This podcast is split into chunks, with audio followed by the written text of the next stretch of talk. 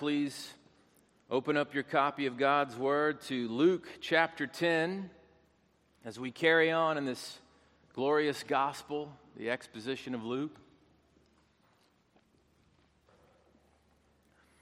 This morning we find ourselves in what is probably the most well known of all the parables the parable of the Good Samaritan. It's probably the most well known, even in the midst of our country that is growing in biblical illiteracy. But down here in the Bible Belt, you know, you hear something about the Good Samaritan, you know a thing or two about that, right? But sadly, even though the message is clear and simple, it's probably one of the most misunderstood and distorted of all the parables. And you see, the problem is knowing something about the story without knowing the one who gives the story. That's the problem. So we must humble ourselves today and come under the mighty hand of God's word and receive yet again the glorious truth of the gospel, the kingdom of righteousness, and be humbled in our hearts and receive Jesus we have to be confronted yet again with the radical message of what it means to be a, a follower of Jesus, a disciple of Christ. This parable confronts our self righteousness and it challenges us to go beyond religious formality, to truly receive Christ alone, and then out of that, to be a people of mercy and love. So let's hear God's word together. Luke chapter 10, verses 25 to 37. The word of the Lord. And behold, the lawyer stood up and put him to the test, saying, Teacher, what shall I do to inherit eternal life? Jesus said to him, What is written in the law? How do you read it? And he answered him, You shall love the Lord your God with all your heart, with all your soul, and with all your strength, and with all your mind, and your neighbor as yourself. And Jesus said to him, You've answered correctly. Do this, and you will live. But he, desiring to justify himself, said to Jesus, And who is my neighbor? Jesus replied, a man was going down from Jerusalem to Jericho and fell among robbers who stripped him and beat him and departed, leaving him half dead. Now, by chance, a priest was going down that road, and when he saw him, he passed by on the other side. So, likewise, a Levite, when he came to the place and saw him, passed by on the other side. But a Samaritan, as he journeyed, came to where he was, and when he saw him, he had compassion. He went to him and bound up his wounds, pouring on oil and wine. Then he set him on his own animal and brought him to an inn and took care of him. And the next day he took out two denarii and gave them to the innkeeper, saying, Take care of him, and whatever more you spend, I will repay you when I come back. Which of these three do you think proved to be a neighbor to the man who fell among the robbers? He said, the one who showed him mercy. And Jesus said to him, You go and do likewise. The word of the Lord, may He write it upon our hearts and souls forever and ever. Well, that brings us to our first main point this morning. A good question is asked from an evil heart. A good question is asked from an evil heart. That's what we see in verse 25. Behold, a lawyer stood up, put him to the test, saying, Teacher, what shall I do to inherit eternal life? This question is meant to belittle Jesus. That's what's going on here. This man is not a secular lawyer like in our day, he's a religious lawyer. He is a theologian. He knows the truth of God's word, and he's putting Jesus to the test. You see, the word here in the Greek for to put to test is actually the same word for to tempt. This man is tempting or luring Jesus into doing or saying evil.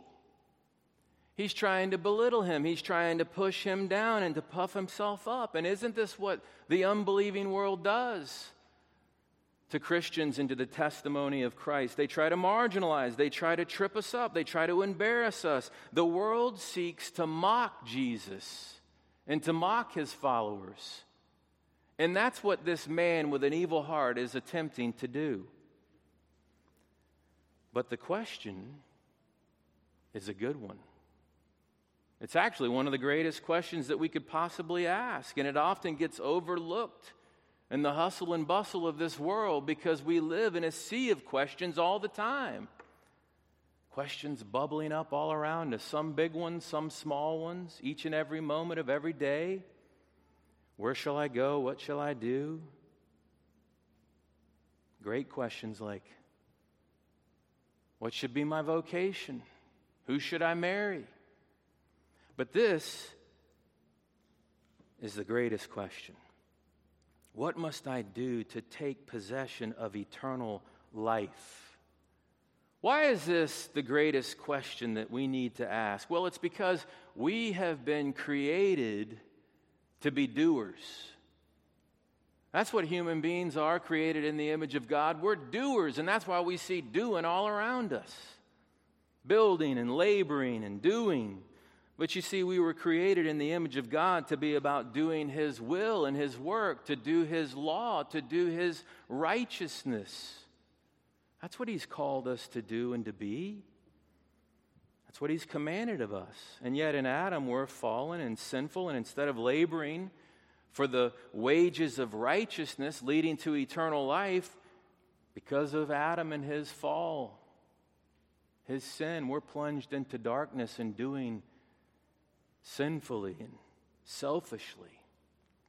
Adam was called to be a doer of the covenant of works, the covenant of life. But instead, in his fall, he became a doer of sin and evil, which brings forth the wages of sin, which is death. And in that moment, when Adam disobeyed, when he rebelled, the clear testimony and command of Almighty God, the promise was fulfilled and his spirit died. And the body follows the spirit. And so, after a season, of course, Adam died physically too. You see, this is the same way for us. We're dead in our spirits because of sin, and our bodies follow along in the footsteps and eventually succumb to death. Death's all around us. We can't escape it. We live out our lives under the shadow of death. So, this question, how then shall I inherit eternal life? is, of course, the most important question. God is holy and righteous. He's the creator and the judge, and we must deal with him. So, what must we do to escape death and experience life? So, even though the question comes from an evil heart, Jesus, in love, he uses this as an opportunity to address the man to call him to the reality of the situation. We see it in verse 26. What's written in the law? How do you read it? Isn't this amazing? Here is the eternal Word of God in the flesh, Jesus, the incarnate one. And he points the man to the Bible, the Word given, the law and the prophets. How do you read it? What do you think? What does it say? Isn't it interesting how Jesus was continually in a running battle with the religious leaders, the Pharisees, throughout the Gospels? They're always arguing with Jesus about what? The Bible. What it says, what it means, how to interpret it, how to apply it. And they accuse Jesus all the time of being a heretic, of being a liar. Jesus is the living Word. He declared to the Pharisees in John chapter 5 You search the scriptures because you think that in them you have eternal life, and it's they that bear witness about me, yet you refuse to come to me that you may have life. So, the Word of God in the flesh, filled with a heart of love, he points the man with a hard heart, with an evil heart, to the Bible. Truth. What's written in the law, how do you read it? You see, Jesus is not just the, the great living word, but he's also the great heart surgeon. So he's going to cut this man and show him the truth that his dead heart might become alive. Well, that brings us to our second main point this morning. A good answer is given from ungodly motives. A good answer is given from ungodly motives. You see, the lawyer has Bible on the brain, but he doesn't have Bible in the heart. He's a professional, he's a theologian, and he gives forth an answer that's not just a good answer, it's a great answer. It's awesome. He's not just parroting off of a, of a some chart or some study guide and answer. No, he's actually synthetically thought about the Word of God and the answer to this question because he weaves together the truth of Deuteronomy 6 and Leviticus 19.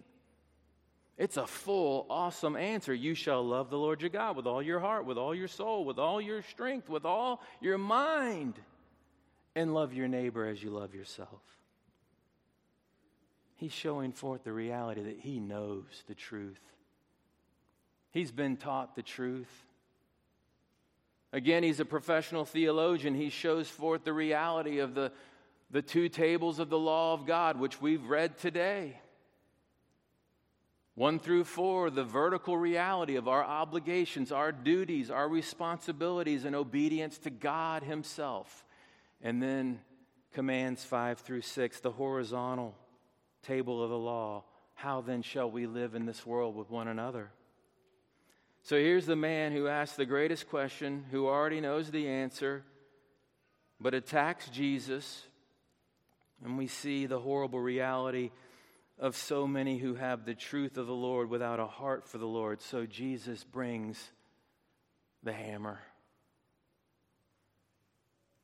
He brings forth the, the holy lightsaber to again confront this man, to, to cut him to the heart.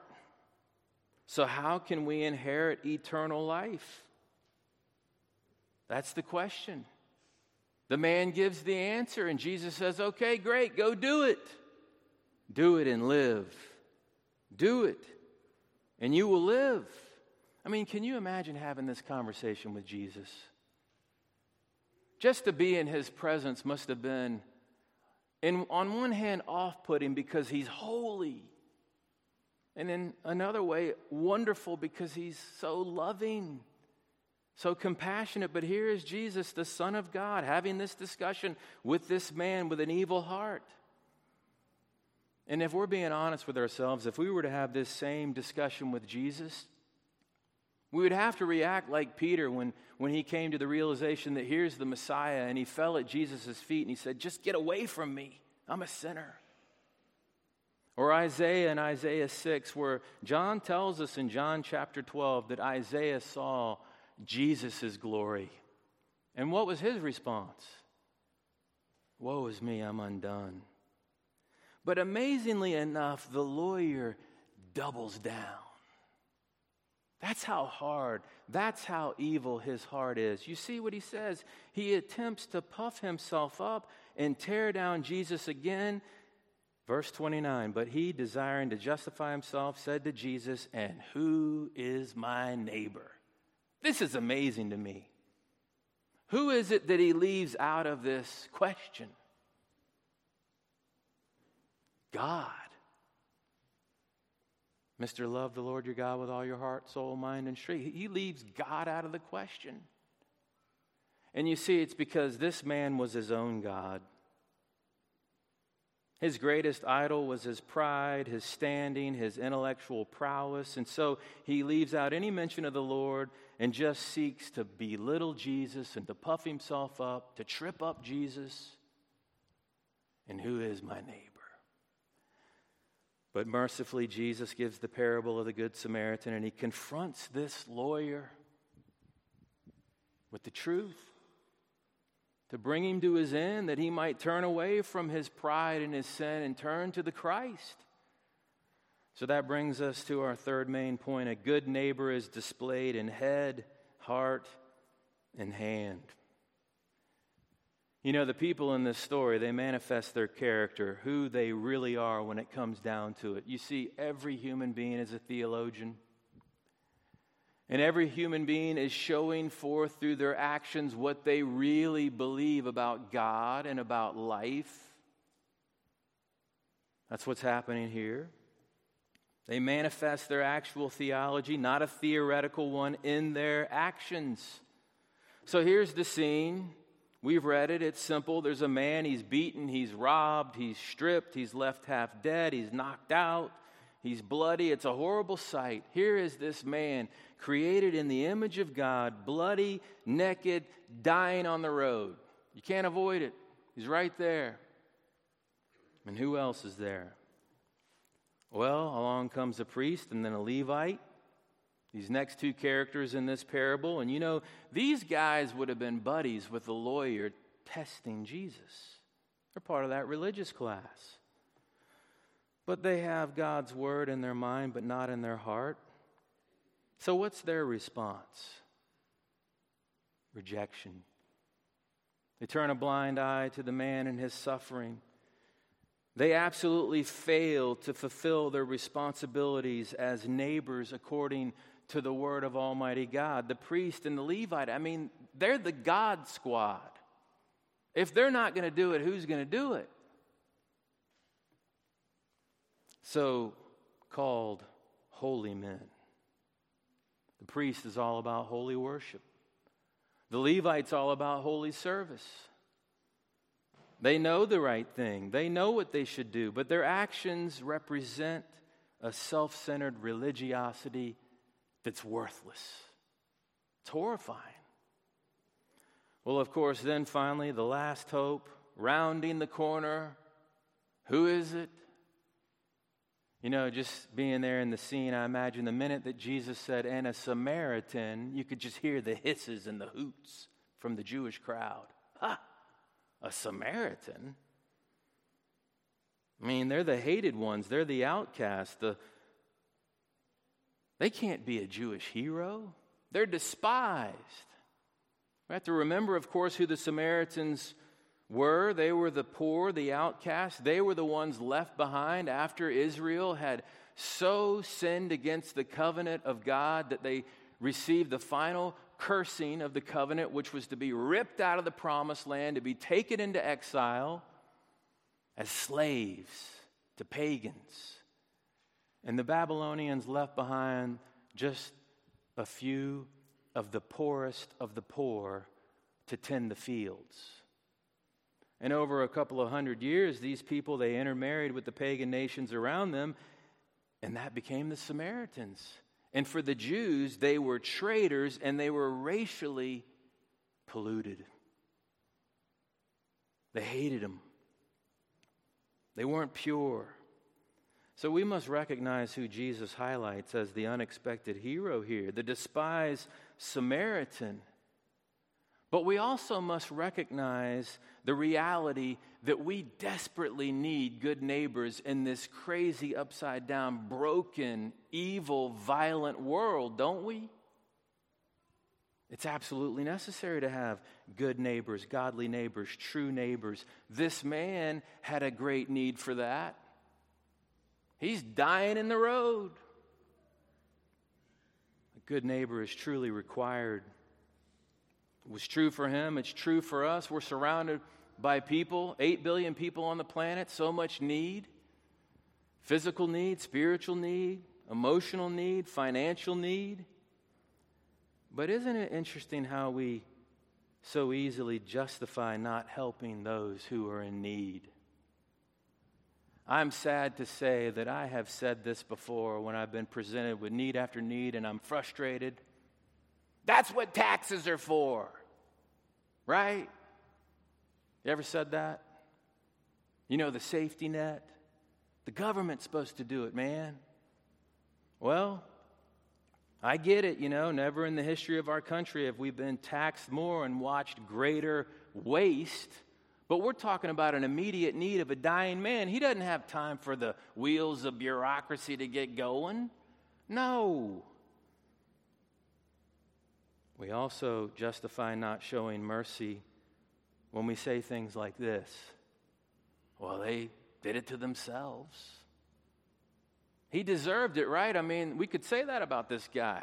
This is a dangerous road. What was he thinking traveling down this road all by himself? He was asking for it. But you see, the point is one of mercy immediately. But the problem is, good neighbors are rare. They're rare. We know that. We see that. Good neighbors are rare. Godly neighbors, I mean, this world has shrunk.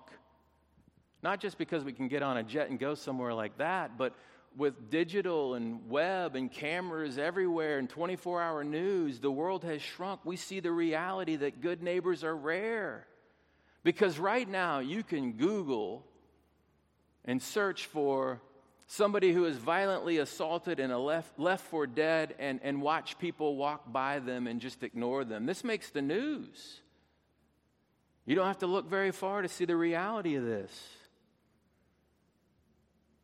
Good neighbors are rare. And sadly, Jesus confronts us with how rare good neighbors are even within the covenant community. The man who's wounded is implicitly a Jew. And two Jews walk right by. How rare, even within the covenant community, are true neighbors. Well, what else is this good neighbor like? Now, this is hard, but it's right there in the middle of it all. A good neighbor is not a racist. A good neighbor is not biased. He's not bigoted. He doesn't show partiality. And deep down, each and every one of us, we know what racism really is. But you know, because of our crazy, broken country and our political and media spin doctors that have weaponized this word so that we make war against one another and we live in upheaval, the word racism doesn't even mean anything anymore. Because you see, if everything's racism, then nothing's racism. It's true. Math is racist. What? I just learned this weekend that country music is racist. Well, we better cancel that. Well, come on, let's get real.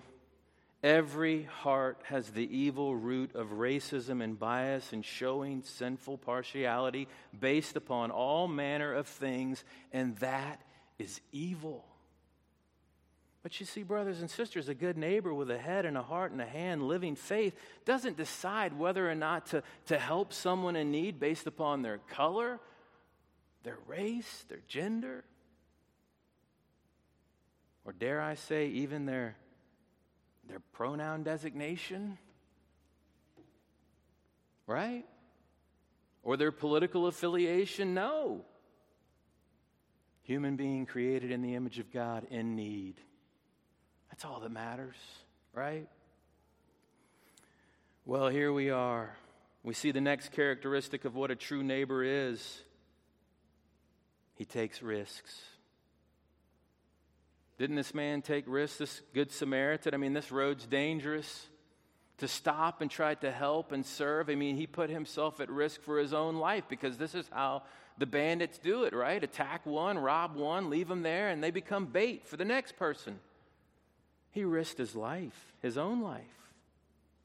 Isn't it risky to get involved in the lives of hurting people? Well, the next characteristic that we see of a true neighbor is he responds to need. A good neighbor responds. He responds. That's what he did. In compassion, I love verse 33. It says, When he saw him, he had compassion. You know, the old King James translates it the, the bowels of comp- compassion. He felt it. He saw the situation. He knew intellectually the reality of it, but then he had empathy. He put himself there. He felt the man's needs. And he acted, he responded. He goes in, he pours on wine and, and oil to, to cleanse and to soothe the wounds, and he binds him up. He puts him on his own animal, and he takes him to a place of safety. He responds in action. That's what love is it's knowing, and it's feeling, and it's doing. That's what love is. Well, we also see this final characteristic of a true neighbor, a, a good neighbor. He ran sacrificially, didn't he? I mean, he responds to the basic immediate needs, but then he goes way beyond, and it costs him. You see that? I mean, he spends the night with this guy, he helps him in all these ways, and then the next day he takes money to give to the innkeeper. And let's just put this in modern context here. I mean, think about it. It says it's two denarii. Historically, we've thought that that's been, you know, a day's wage, right? A denarii is one day's wage. But you think about inflation and healthcare and all that stuff. He says, whatever you might spend to help this man on his food, his clothing, his medicine, his needs, his lodging, I'll underwrite it all. Who knows how much this was? Well, there it is. Jesus confronts us with what it means to be a good neighbor. Hits us. And that brings us to our final thought this morning. We see a glorious Savior standing before us, full of grace and mercy. We have to remember the premise for this conversation, the beginning, right? What must I do to inherit eternal life? Well, I don't know about you, but confronted with the Word of God, the perfect and pure law of God, to love the Lord your God with all your heart, soul, mind, and strength, and to love your neighbor as you love yourself, the grandeur of this, the beauty of it spoken, and then the power of it, whereby Jesus puts flesh on it. Not just in principle, the truth, but in practice. This is what it looks like. This would bring me to my end. I have to ask myself the question what hope do any of us have? What hope do I have? And the man asked the Lord Jesus, What must I do to inherit eternal life? He points him to the law, he points him to the practice of the law in the doing of righteousness. And as we consider that in and of ourselves, our conscience, we should be crushed. Because none of us have pure and perfect motives and we don't do the law of God. And to drive home this dialogue, Jesus asked the question which of the three was a neighbor? Man has to confess the one who showed him mercy. And Jesus said, You go and you do likewise. Jesus has told him to do twice. You see, he gives this man no way out. Really. No way out except for the way of faith and surrender and receiving the Christ. Because really and truly, he stands before Jesus and he's already confessed the truth. His own words condemning. He's standing before the living reality of the Word of God in the flesh, the one who has done all things perfectly. And Jesus says, Go and do. But you see, we can't do that. Neither could this man. No son of Adam, no daughter of Adam can perfectly obey God's word and thought, word and deed. We stand condemned.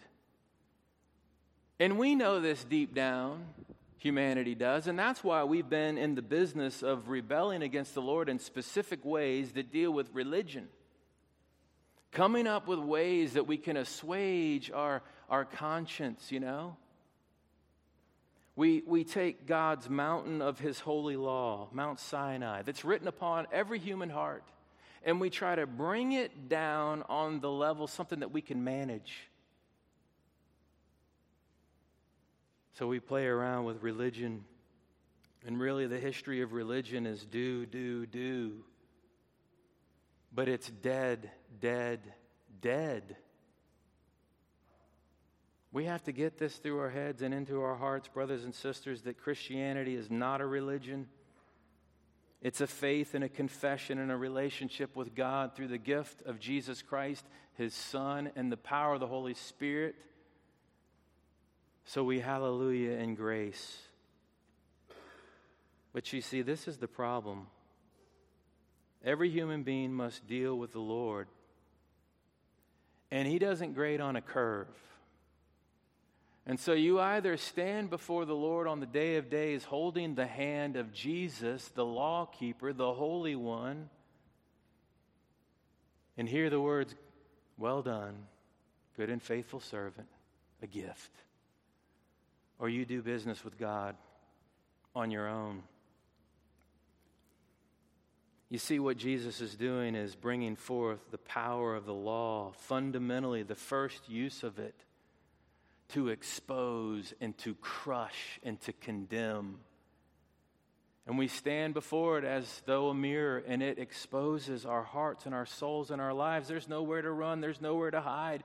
The Lord knows. That's what the law does. And then by the gift of faith in the Spirit, we see Jesus, the glorious Savior, standing there, offering himself. See, both men are on a road, right? This lawyer's on the highway to hell rejecting God, and Jesus Christ is on the highway to hell to save sinners. We're all on a highway, brothers and sisters. Who are we in this story? Are we the broken, beaten one receiving mercy? Are we the judgmental lawyer, puffed up, denying God? Or we are, are we those religious men that are living out of fake piety? Who are we? Well, think of our great need. Think of the only one who can save us. This is the message and the story and the glory of the Bible. This is what John saw in his revelation. In John chapter 5, the, the, the wonder, the splendor, the drama of that. I'm sorry, in, in Revelation chapter 5, John is given a vision on the Lord's day. He's caught up in the Spirit and he sees all of heaven and earth. He sees the entire angelic host and he sees the entire sons and daughters of Adam. And then he hears the call that goes out Who can break the seven seals of judgment and save God's people? And he's looking, looking, who is it? Who's worthy? And no one steps forward out of the sons of men or out of the angelic host. No one's worthy. And he begins to weep.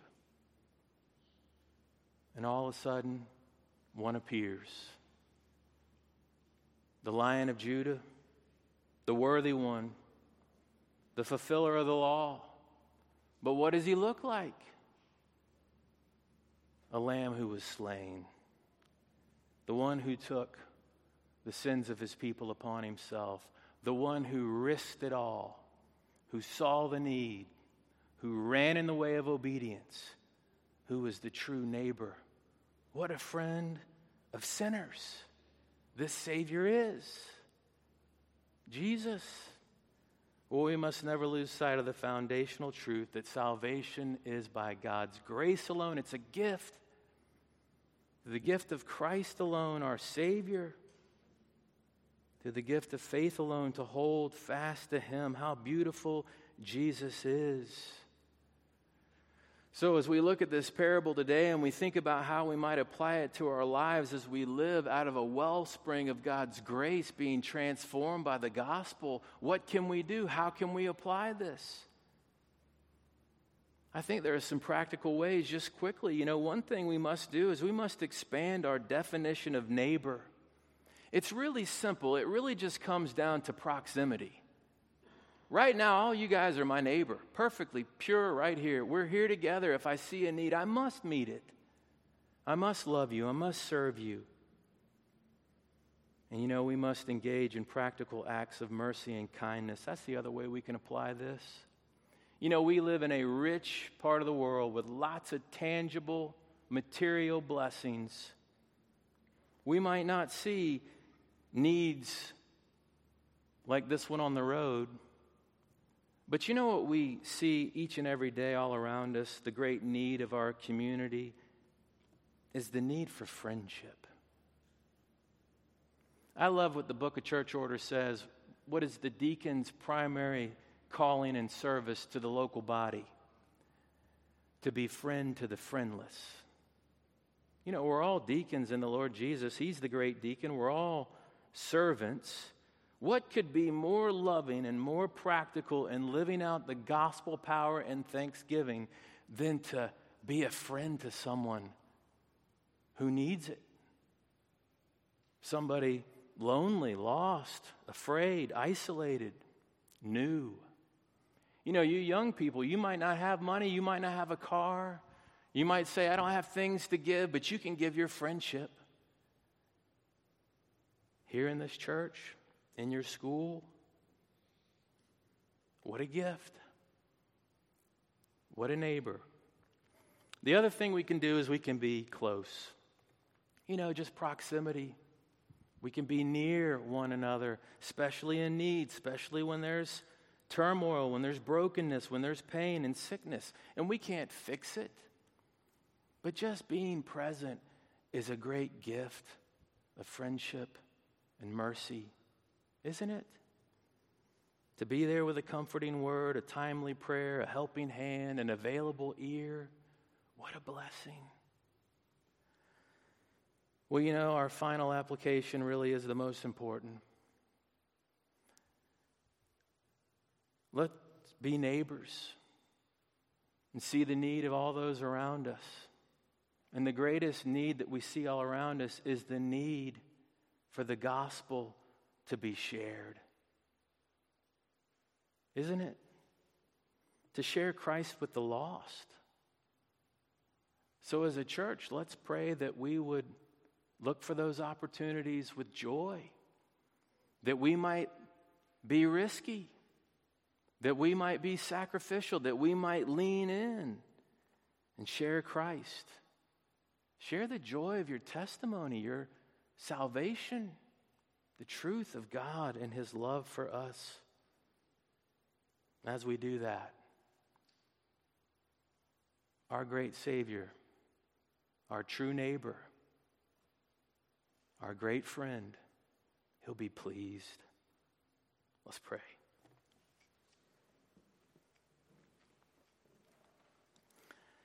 Oh Lord, we thank you and praise you that your holy word is true and that it comes forth in power.